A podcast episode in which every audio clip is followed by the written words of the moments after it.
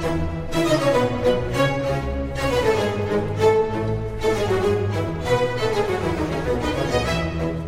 evening. This is Richard Hsu, host of Hsu Untied. Today I'm very pleased to have with me as my guest Kurt Eichenwald, New York Times bestselling author. Uh, Kurt, welcome to the show. Thanks for having me. So, Kurt, let me start by asking you um, when did you know you were going to be an author? Uh, truthfully, when I got my first book contract. um, you know, I I'd always been uh, uh, a, a, lot of a reader. Um, books were were big for me, um, and you know, I I started working for the New York Times when I was 24, 25, and um, that was exciting. Newspapers were exciting, but um, I also wanted to do um, something more, something broader. And so, about 1994, I decided uh, I was going to try to write a book, which I had no idea if I could do. And I, you know, I said to my wife, "This is like, you know, I'm going to jump off a cliff when I sign this contract, and I'm going to have to do something one way or the other. I'm either going to, you know, figure out how not to hit the ground badly, or I'll splat." so, well, well tell, well, tell me when you when you when you when you wrote your first book, did you have an idea and then you decided to write the book, or did you decide you wanted to write a book and then you found found the idea? Well, it was interesting. I, I had the idea, and um, I went to an agent, and the agent said that's a terrible idea. So I thought, oh, what do I know? and um, then another agent called me about three weeks later, saying, "Oh, I see what you've been writing. That would be a great book. Do you want to do a book?" So that's when I realized that agents have widely differing opinions. Hmm. And what was the experience like writing that first book? You know, books are are, are really hard. Um, they're um, you know what what I do is uh, narrative reconstruction of of true events, and um, you know, there are people who will look at it and say, "Oh, that's impossible that you know this." You know, I'll I'll talk about you know the color of the digits on an alarm clock, or that when somebody bit into a sandwich, it scraped the top of his mouth, and um, you know, all of that stuff comes from somewhere, and you know, every interview I've ever conducted for a book you know at some point someone will throw their hands up in frustration and say why do you need to know that? Mm. and um, for my second third and fourth books i've always been able to say look at the one preceding it and you'll see what i'm doing the first one it was more you know you have to trust me and um, it's interesting because I, I you could always tell um, when there was someone i had interviewed um, who would appear on uh, you know a television program about the book. I mean, there you know, 60 Minutes has done stuff on my books. Dateline did stuff on my books, and there was an FBI agent who was on for um, um, a Dateline episode about my second book, and you know he he had been trained he was like and then i walked through the door and i opened the door and the rug was green and i stepped through and i was like oh wow he sounds like robot, but really that's just sort of what he's now learned to do when I, you know, in relation to this topic, because that's how I interviewed him. Now that you've written, so now that you've written these uh, four books, is there like a sort of underlying theme or, or a particular kind of topic that you like to write about for books? Well, the the thing about about um, that I like about books are are narrative arcs. In other words, you know, not just a book that says, here's information where you're going to learn things, um, but, you know, information you're going to learn that, that, that has, that comes in an entertaining package. I mean, I hate to put it any other way. That's a, that's a story um, that uh, is is meant to be a thriller and it's it's hard to uh, find those kinds of stories all the time. Um, in fact, my my second book uh, was The Informant, um, was about. Uh, if you put it one way, it was about a price fixing conspiracy at a large private grain company. If you put it what I was really writing, it was the story of the highest ranking corporate executive to ever become a cooperating witness with the FBI, but was simultaneously losing his mind and no one knew it. Um, one, the kind of book I would write, the other one is not. Uh, but the the more exciting sounding version contains within it it's built around that that that somewhat boring sounding story. And when i went to my uh, boss at the times to tell him i was writing another book i'd been writing about all sorts of things. And he said um, oh is it going to be about this you know healthcare thing you've been covering? I was like no is it going to be about this wall street thing you're, you've been covering i said no and he goes, What's it going to be about? And I said, uh, It's the ADM story. And he actually laughed and said, Good luck with that. Hmm. Well, that's been my my that book sells to this day. It was made into a major motion picture with Matt Damon. It was um, uh, and the reason why is because it had a narrative arc. It had it had um, it was interesting. It was an interesting story. Not not that ooh, I made it interesting, but uh, you know, from the beginning, I could see it was an interesting story. Hmm. What did you think about the movie? Did it do the book justice? Um, that was also very interesting because the very first meeting um, I had, Steven Soderbergh was the director, and the very first meeting we had uh, he said, you know, I want this to be the movie to be exactly like the book. And I said, that's impossible. It's a 600 page book with five subplots. It'll be like a five hour movie. And we're going back and forth. And he says, you know, we're supposed to be having this argument the other way around. You know, the authors say it needs to be exactly like the book. The probably 90% of the dialogue um, from the movie came straight out of the book. Hmm. Um, and, you know, they had this thing where the main character, um, who again was was having some serious psychological problems, uh, was the unreliable narrator of the entire movie. And the screenwriter would call me up um, because I knew this fellow, Mark Whitacre, very, very well. I'd been, you know, I'd been covering him for uh, six, seven years by that point. Interviewed him in jail. You know, he, he ended up going to jail. Interviewed him in jail for like 30 hours. Um, you know, knew his knew his wife, knew his family, and so the screenwriter would call me up and say, "Okay, this is happening in the script right now. Channel Whitacre for me." Mm. And I would just start reciting things that I thought would be, you know, this is how he thinks. And that would become the narration. And so the narration is very odd. It's not, it's not, oh, I'm walking into doing this right now. He'll start thinking about the fact that his wife doesn't like the, the, the feel of avocado guacamole in her mouth. Mm. And, um, the Whitacres were stunned at how much stuff was in there that was true. Like he brushes his teeth in the shower and and I was like, "How did you know all this?" I was like, "Because you told me over the years. I mean, everything you said, I, I, you know, kept in in files." Tell me a little bit about the Conspiracy of Fools. I read that book; it was fantastic. How did that come about, and what was it like writing that book and doing the research?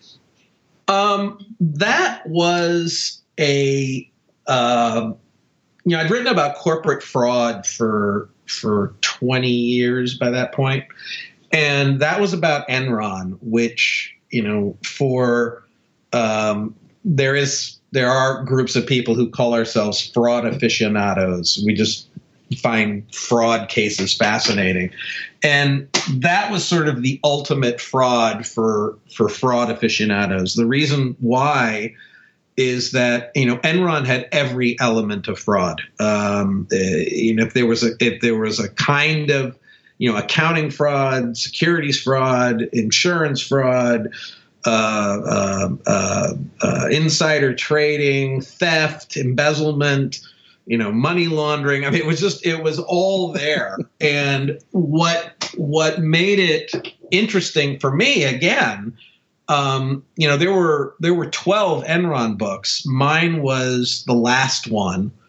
Uh, and mine was the only one that was a New York Times bestseller. And the reason why, again, it's not because I'm I'm some you know particularly talented person, but it's because I I did not see this as a story about the Enron Corporation. I did not see this as a story about um, um, look at this you know amazing fraud. I saw this as uh, a story about these fascinating people in this incredible circumstance where you know one of the largest corporations in America implodes in about two weeks, mm-hmm. and um, you know how did it get there? And you know the easy story was oh they were a bunch of crooks, um, and that wasn't the true story. The the the yes, there were crimes,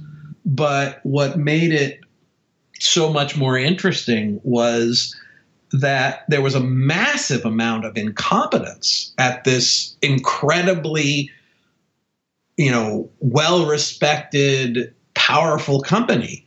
And that's why it's called conspiracy of fools because it's it's you know yes there's crime there are conspiracies but really, what killed the company was that they were fools, mm. and the the crimes just you know lit a match in a in a in a basement full of gasoline. Mm. And so, you know, when you go through that book, it's it you don't need to know anything about accounting. You don't need to know anything about business any more than you would if you read, you know, a John Grisham book. I mean, The Firm, when you get right down to it, you know, Grisham's first major book, is a business book. It's about a law firm that represents, you know, corporations that end up being criminals. Well, conspiracy of fools, you don't need to know anything about accounting or business. It's it's really kind of a thriller. Mm-hmm. Uh, now that information is there if you want it, and it's there in um, very simplified terms so that people, you know, if they want to understand it, can. But you could truthfully just, you know, gl- gl- you know, skim the the the explanations of the uh, of the financial elements because they come in the middle of of the story itself. They're not they're not these lengthy. Let's talk about you know um, um, structured finance. They they are you get only as much as you need to know to understand what the story, you know, to keep the story going if you want to know those details. But otherwise, it's just a story of people. Well, given the fact that you're uh, sort of a fraud aficionado, was then was that then your favorite book because of that? No, actually, The Informant was my favorite book, um, and the reason why is because um, it was such an unbelievable story. Um, and it was a circumstance where, you know, uh, strange, strangely, everything in real life lined up exactly the way I would want it to if it had been a novel in terms of, you know, the evolution of events. Um, there was also something more, you know, I was trying to accomplish with the book, which was you know, I've always, this is going to sound strange, I've always been fascinated by concepts of truth. In other words, you know, somebody reads in the newspaper, um, the Trump administration is going to outlaw the color green, uh, uh, uh, officials said yesterday. Well, people think, oh, the Trump administration is going to outlaw the color green. That's not what you know. What you know is that somebody said that's going to happen and people don't always distinguish the difference. There's also this concept that people believe that if they have 95% of the story, they have 95% of the truth. And the reality is, you can have 95% of the facts and none of the truth. And so, what the informant was was um, a game on truth. um, you will always think at every stage, you'll think you know what's happening. Uh, you think you know, you know, okay, this person is acting in this way, and it's been made clear because you know he said this is what I'm doing, but in fact, um, they've been lying, and I'm not telling you they're lying. Mm-hmm. And so there are five times in the book where everything you thought you knew suddenly flips, and all the facts that you had mean something completely different. Mm-hmm. And it's not until about the last 40 pages of the book where you finally understand you know what reality is in this story and that everything you believed up to that point and everything was absolutely backed up by the facts i was sharing but everything that you believed up until that point uh, was not true and so you know to me it was a commentary on journalism. It was a commentary on um, our propensity to you know seek out those people who slice and dice facts for us to reinforce what we already believe. Um, and it was a commentary on the complexity of truth that you know you can't simply assume that um, you know the truth is too complicated a concept to be reduced to a news article or a single broadcast or even a, a, a, book you can only all you can hope for is that what you're getting is accurate and fair mm. and so that was what the informant was intended to demonstrate mm. now when you write these books how much time do you spend on research relative to the actual writing part of it um, it, it differs uh, by book. Um, the one that involved the most research, reporting, etc., um, was my uh, book about um, the war on terror uh, called 500 Days. And that book I started in 2007, and I delivered the manuscript. Um, no, I started in 2006 and I delivered the manuscript in 2011.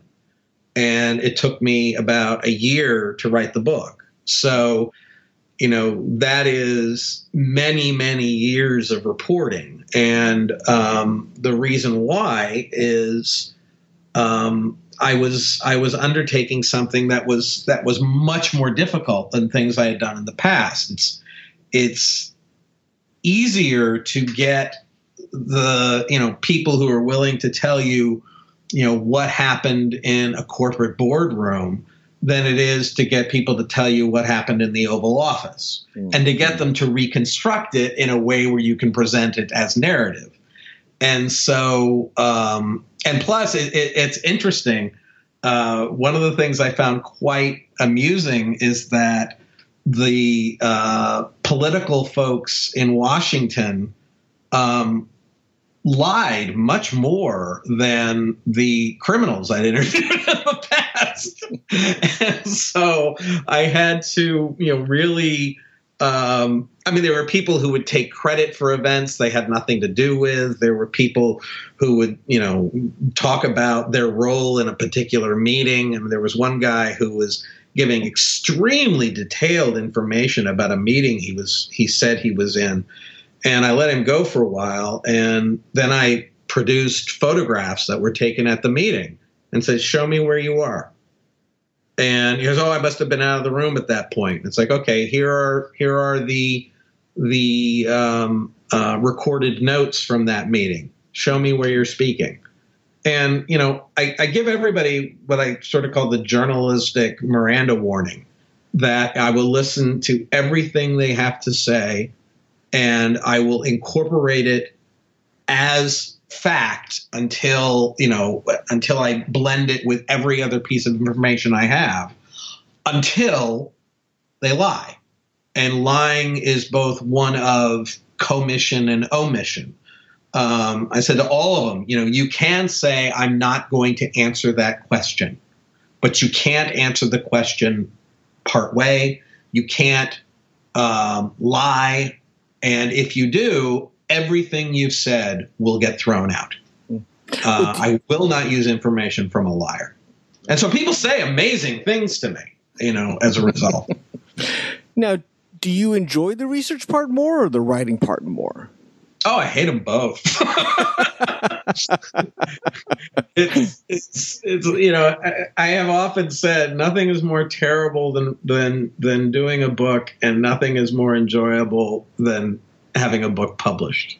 and so it's sort of, it's sort of uh, you know it's a, it's a very it's a very lonely exercise um, in the writing you are by yourself mm-hmm. um, and in the reporting i mean i spend an enormous amount of time uh, just persuading people to talk to me mm. and um, you know i'm going to be I'm, I'm, a very harsh critic of of journalism um, we we are not the most credible people. Um, and largely it's because we think we know more. And I always approach these stories with saying flat out, I don't know what happened. I know what I've read. Uh, and I've been stunned at, you know, in every book, the number of people I speak to who have headline names who've been accused of things who say to me, You're the first journalist who ever tried to contact me. Mm. And, it, it, just it blows my mind. And it's a, um, you know, it, it is not this concept of fake news that, that Trump, you know, blathers out. And it's also not a concept of bias that people want to think. I mean, one of one of the problems is that um, um, reporting is really hard. It's really hard, and doing it correctly um, takes time. And so, uh, and you and you also have to, you know, if I call somebody up and my question is so and so somebody says such and such about you how do you respond well i am being a terrible journalist because I've already taken sides. I'm mm-hmm. already saying, how do you respond? Mm-hmm. Instead, what I always do, you know, unless it's like a news story and someone was, you know, indicted yesterday, and okay, now how do you respond to the indictment? Um, but if it's a if it's a complicated story, I walk in and I say, I want to hear what you have to say. I don't confront them with what other people have said. I let them tell their stories. And that doesn't mean that their story appears in the book as told. People, you know, people perceive things in different ways. People uh, perceive things. Not everyone perceives things in the ways that make them look good.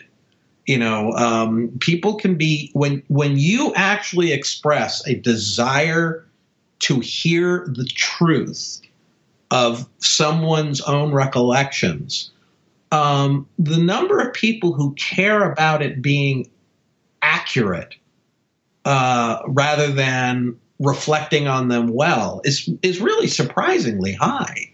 Mm. Um, you know, there's a there's a story uh, in the prologue of Conspiracy of Fools, uh, which is a which is a very ugly fight between a man and his fiancee, and um, readers looked at that and said no one would ever tell you that kind of intimate detail that i mean you know the, the guy was was drunk and saying horrible things. And it was it was a really um, you know kind of a disturbing scene. And people were saying no one would ever say any of this to you. And i'll say well i don't see anybody saying it's wrong and eventually, one of those two people ended up testifying in a criminal case and was asked about those events. And it was, yeah, that's what happened. Mm. Um, so it's, it, but it's not as if I could walk in and say, oh, tell me about this incredibly, you know, personal and embarrassing thing in your life. Uh, that came out of I think that fella I interviewed for 60 hours over a couple of years. Um, and so when you make it clear you want to hear everything, people start to tell you everything. So, what about your next book? Do you have that already figured out, or you're still thinking about it? Where are you at with your next book? um, I I delivered the manuscript two days ago. oh my goodness! So, and it is a a very very different book, um, and it's one I've I've wrestled with for uh, many years. Um, uh, for a very long time in my life, I had, um, and actually still do have, uh, uncontrolled epilepsy. Um, for from ages 18 to 32, I had um, uh, frequent convulsions and a lot of, and I was thrown out of school. I lost jobs. I had, you know, a lot of very um, horrible things that happened. And, you know, the the Epilepsy Foundation, um, not a lot of people talk about their their epilepsy. Um, and around 2010, the Epilepsy Foundation and a bunch of other epilepsy organizations um, had a meeting where they were trying, you know, how do you educate the public about this condition? How do you get them to understand what it really is? How do you get people who have it to stop being afraid to come forward? Uh, because that that still is an issue, and um, you know there are famous people who have epilepsy who won't talk about it, um, and you know, ultimately, I thought about this, and I'd read an article about the um, the meeting in 2010, and it was, well, somebody has to do it, so why not me? Hmm. Um, it was it was a very very difficult book to do. Yeah, I'll bet. Now, when is it going to get published? Uh, this fall, fall of 2018. Hmm. Interesting. And, uh, it's you know periodic. One of the things that was odd about this is um, there was there was a point pretty early on. You know, it's it's very hard to get people to understand what it's like, you know, to be walking around every minute of every day knowing you could be 15 seconds from hitting the ground and then not being aware of your surroundings for a very long period of time and your entire you know you could be injured you could be you know lots of lots of things could happen mm-hmm. and so during that time because there really wasn't anybody who could i didn't feel like could understand it um, i started keeping very detailed diaries that were basically conversations with myself um, and eventually i moved on to tape recordings and um, part of this book was going over all of that and going over uh, recordings of myself when I was in very terrible um, um, periods of time. And so, you know, reliving that and sort of hearing, you know, the, the whole point of the book is it can be this bad and you can still succeed. Hmm. You do not have to let epilepsy govern your life, and you don't have to let any trauma govern your life. You can you can address. I mean, it, it is. You know, one of my friends read it, and he said he you know he he took it as a lesson on his own life, even though he had you know he doesn't have seizures, uh, because it is about how do you incorporate and manage severe trauma uh, and still obtain the life you want. And so, um, you know, listening to sort of my own desperation, but knowing how the story comes out, you know, I really kind of wanted to reach back to that person I was and sort of say, you know, it'll be okay. You know, you'll you'll make it. Hmm. Um, but that was very very hard to hear. Hmm. So, sort of, it's a personal memoir of sorts. Then I take it. Uh, it's a personal memoir of, but only, but only of um, um, dealing with this health problem and the psychosocial elements that go into it. I mean, start off with one thing, and if you have seizures, you can't drive. Well, what do they tell you when you want to be a journalist? Uh, I was dedicated to being a newspaper reporter. What do they tell you? Start in a small town on a small town paper. Well, I couldn't because small town papers require you to drive. So I faced the challenge that my first job in newspapers had to be at a major newspaper in an urban area with mass transit. Um, while, by the way, I was still having convulsions. And so, you know, that um, staying dedicated to that goal was um, was was tough. And um, you know, I I had a lot of like I said, I got I got I got fired from a job. Um, I was hired. I, I, and I don't know if these days are right, but I was hired on a Tuesday. They found out about my health on a Wednesday, and I was fired on a Thursday. I mean, I didn't make it through a week. Um, and you know, the New York Times knew about it, and they were absolutely wonderful. Um, CBS News knew about it, and they were absolutely wonderful. And so, you know, there are there are groups in this book that you know you see both sides of it. You see people who, you know, um, judge people based on their disability and other people who judge people based on their abilities. And I have been very fortunate that um, um, I've encountered so many people who, you know, only have looked at the quality of my work and not um, the fact that this that this problem exists. Now, tell me, do you have a long list of your other book ideas that you want to write about, or do you just kind of wait for some inspiration or something to come to you before you decide to write your next book?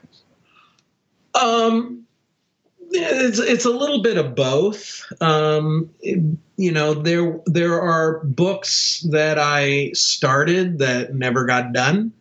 Um, actually, this book um, that I just talked about, I started in 2005 and then decided it was too hard and just put it away. And, you know, came back almost a decade later and said, well, maybe I'll do that. Um, the Enron book was supposed to be, um, first, it was supposed to be about something. It was, I had a contract for a completely different book that never got written. Then it was going to be about the accounting frauds of the early 2000s and then it became the Enron book, you know, Conspiracy of Fools. Um, the uh, you know 500 days again, which is about the 500 days after 9/11, was a really was originally supposed to cover the eight years of the Bush administration, but it became a much more global story, and I realized that you know every major decision that was made that you know dealt with um, the response to 9 11. Every major decision came in the first 500 days. And so that book changed while I was writing it. There actually came a point, you know, I wrote the first uh, 400 pages of the book, stopped, realized I had started in the wrong place, and that everything I had written was um, not the book. And so 400 pages of manuscript got junked, and I took those 400 pages and squished parts of them down to a prologue and basically started the book all over again. Um, you know, in terms of ideas now, I have I have things that I churn around in my head, like maybe that'll be interesting, maybe that that'll be interesting. But it's not really until I see, you know, what I was talking about earlier, the narrative arc, um, that I can stand back and say, okay, this is the book. That's what that's what happened with the Enron book was that um, there wasn't a narrative arc in the in the accounting scandals of the early 2000s. That just was going to be a you know a, a lecturing book almost. Um, there is a narrative arc. It, the the 500 Days book um, was a little complex to have a narrative arc, and I kind of I kind of made one. You know, it ends on the night of uh, the first um, bombing in Iraq. You know, so you've had you've had 9/11, and then everything that's built up between you know the war in Afghanistan, the the uh, uh, black CIA black sites, the uh, you know we- weapons of mass destruction search, the um, you know arguments between Putin and Tony Blair, uh, what was happening in in in in Canada, what was happening, you know, in Syria, and it was and it's all told in a narrative format, and it's sort of showing how these global events actually all link together, and there wasn't some vast, you know, plan, and nobody knew what they were doing about anything.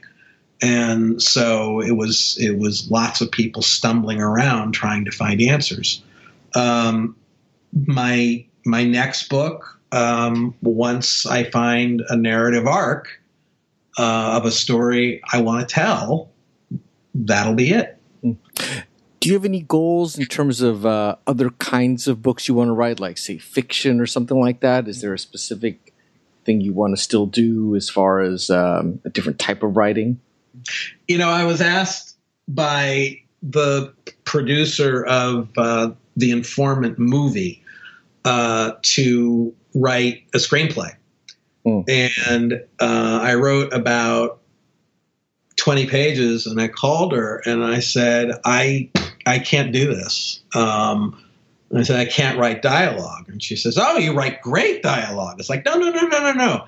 That's not me writing. You know, my books are not me writing dialogue. That's the reporting reconstructing you know the best recollections of what the dialogue was when i'm writing dialogue everybody sounds like me and so you know screenplay was out i've always wanted to write a novel but i don't think i have the talent for it Mm. um, you know so it um, until i until i figure out how to you know I think to be a novelist, you have to be a really good actor.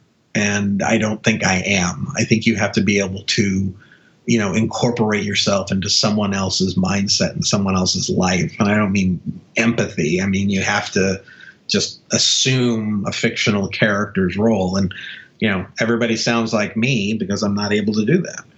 Um, so you know, maybe someday I'll try it again. Not a screenplay, but a but a novel. Um, but uh, um, I'm probably going to end up just sticking with what I do.